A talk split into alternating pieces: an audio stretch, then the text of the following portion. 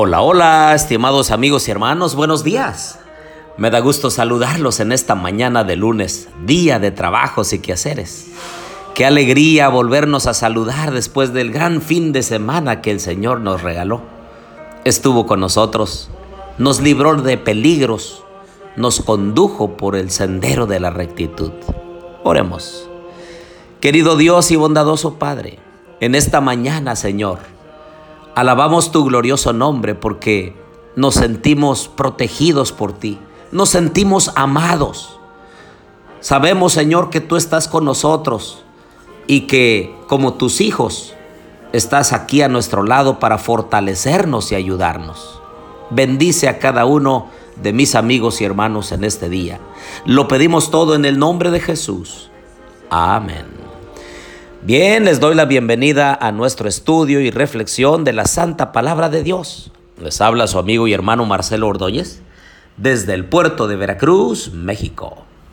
Abran su Biblia por favor conmigo en Primero de Reyes, capítulo 17, versos 13 y 14. Elías le dijo, no tengas temor, ve, haz como has dicho, pero hazme a mí primero de ello una pequeña torta cocida debajo de la ceniza y tráemela.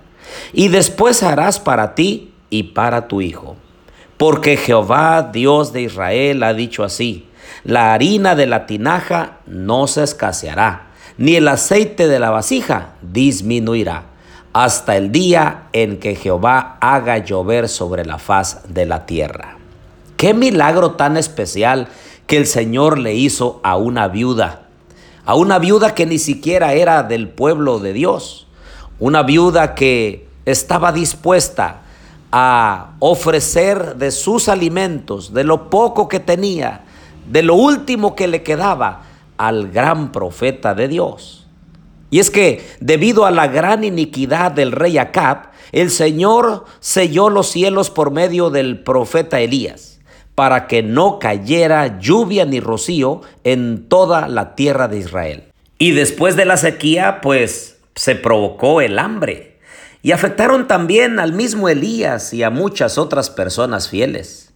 Los cuervos llevaban pan y carne a Elías para que se alimentara, y a los pocos días se secó el arroyo de Kerit, en los alrededores del cual se escondía Elías y cuyas aguas usaba para beber. Esta situación, si ustedes lo recuerdan, se prolongó tres años.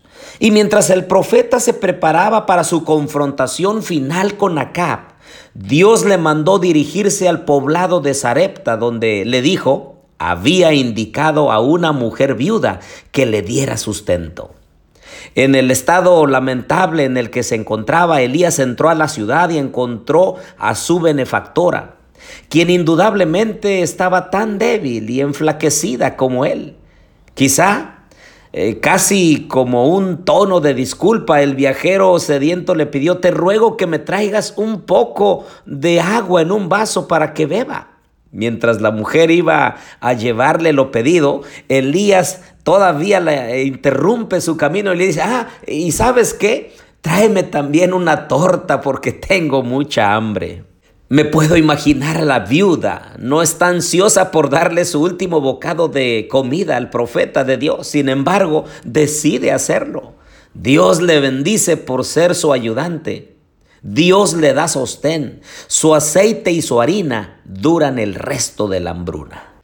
Ahora, si nos ponemos en el lugar de la viuda, pudo haberse preguntado muy seguramente, ¿a quién debo alimentar primero?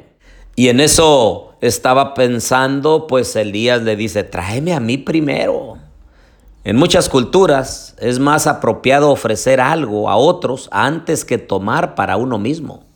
Y el profeta no solo le pide a una persona que no puede darle casi nada, sino que también pide que le sirvan primero.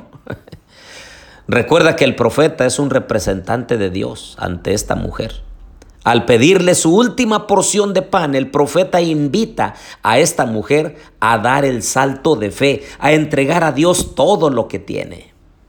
Queridos amigos y hermanos, cuando damos a Dios todo lo que tenemos, siempre ganamos. La mujer tenía para una sola comida. Al dársela primero al profeta, ella avanzó por fe confiando en que no podía ver ni comprender. Pero ¿acaso no es la fe confiar en un Dios que no podemos ver y en sus promesas que no comprendemos completamente? También asombra que no sea una mujer israelita, sino una mujer pagana, rodeada de prácticas religiosas degradantes. Y no obstante, de algún modo, Dios se comunicó con ella. Y ella respondió con fe, hizo lo que se le había ordenado hacer. El libro Profetas y Reyes, página 94, dice, en ese hogar azotado por la pobreza, el hambre apremiaba y las escasas raciones de comida parecían agotarse, pero aún en su extrema necesidad reveló su fe, cumpliendo la petición del forastero que solicitaba compartir con ella su último bocado. Admirable fue la hospitalidad manifestada al profeta de Dios por esta mujer fenicia, y comió él, y ella, y su casa muchos días. La viuda dio su último panecillo y Dios realizó un milagro. Ella y su hijo escaparon de la muerte por el hambre y tuvieron una fuente constante de alimentos. Es difícil imaginar el asombro que ella debió sentir al ver que ese milagro increíble sucedía día tras día. Pues saben que nosotros también. El Señor hace provisión día tras día de nuestro alimento. El Señor nos sostiene con su brazo poderoso. Muchos vemos milagros en lo que tenemos a la mano y demos la gloria a Dios. En esta mañana demos gracias a Dios porque tenemos trabajo, podemos hacer negocios, porque podemos tener ingresos y ya de por sí es un milagro. Mi anhelo es que Dios haga provisión también para ti pero debemos salir a buscarlo temprano. Que la pereza no nos embargue, sino al contrario, reactivarnos y buscar, porque dijo Jesús, todo aquel que busca, allá. El que llama, se le abre. Y entonces el Señor quiere hacer provisión también para ti y para mí. Oremos. Querido Dios y bondadoso Padre, te pido que bendigas a mis amigos y hermanos que escuchan este podcast te ruego, Señor, que los acerques más a ti, confiados. Has hecho provisión para nosotros, Señor. Lo único que podemos decir es, alabado y glorificado sea tu bendito nombre. Quédate con nosotros, Señor. Bendice a nuestros hijos, a nuestras hijas. Bendícenos a nosotros para seguir siendo fieles a ti. Te lo pedimos en Jesús. Amén.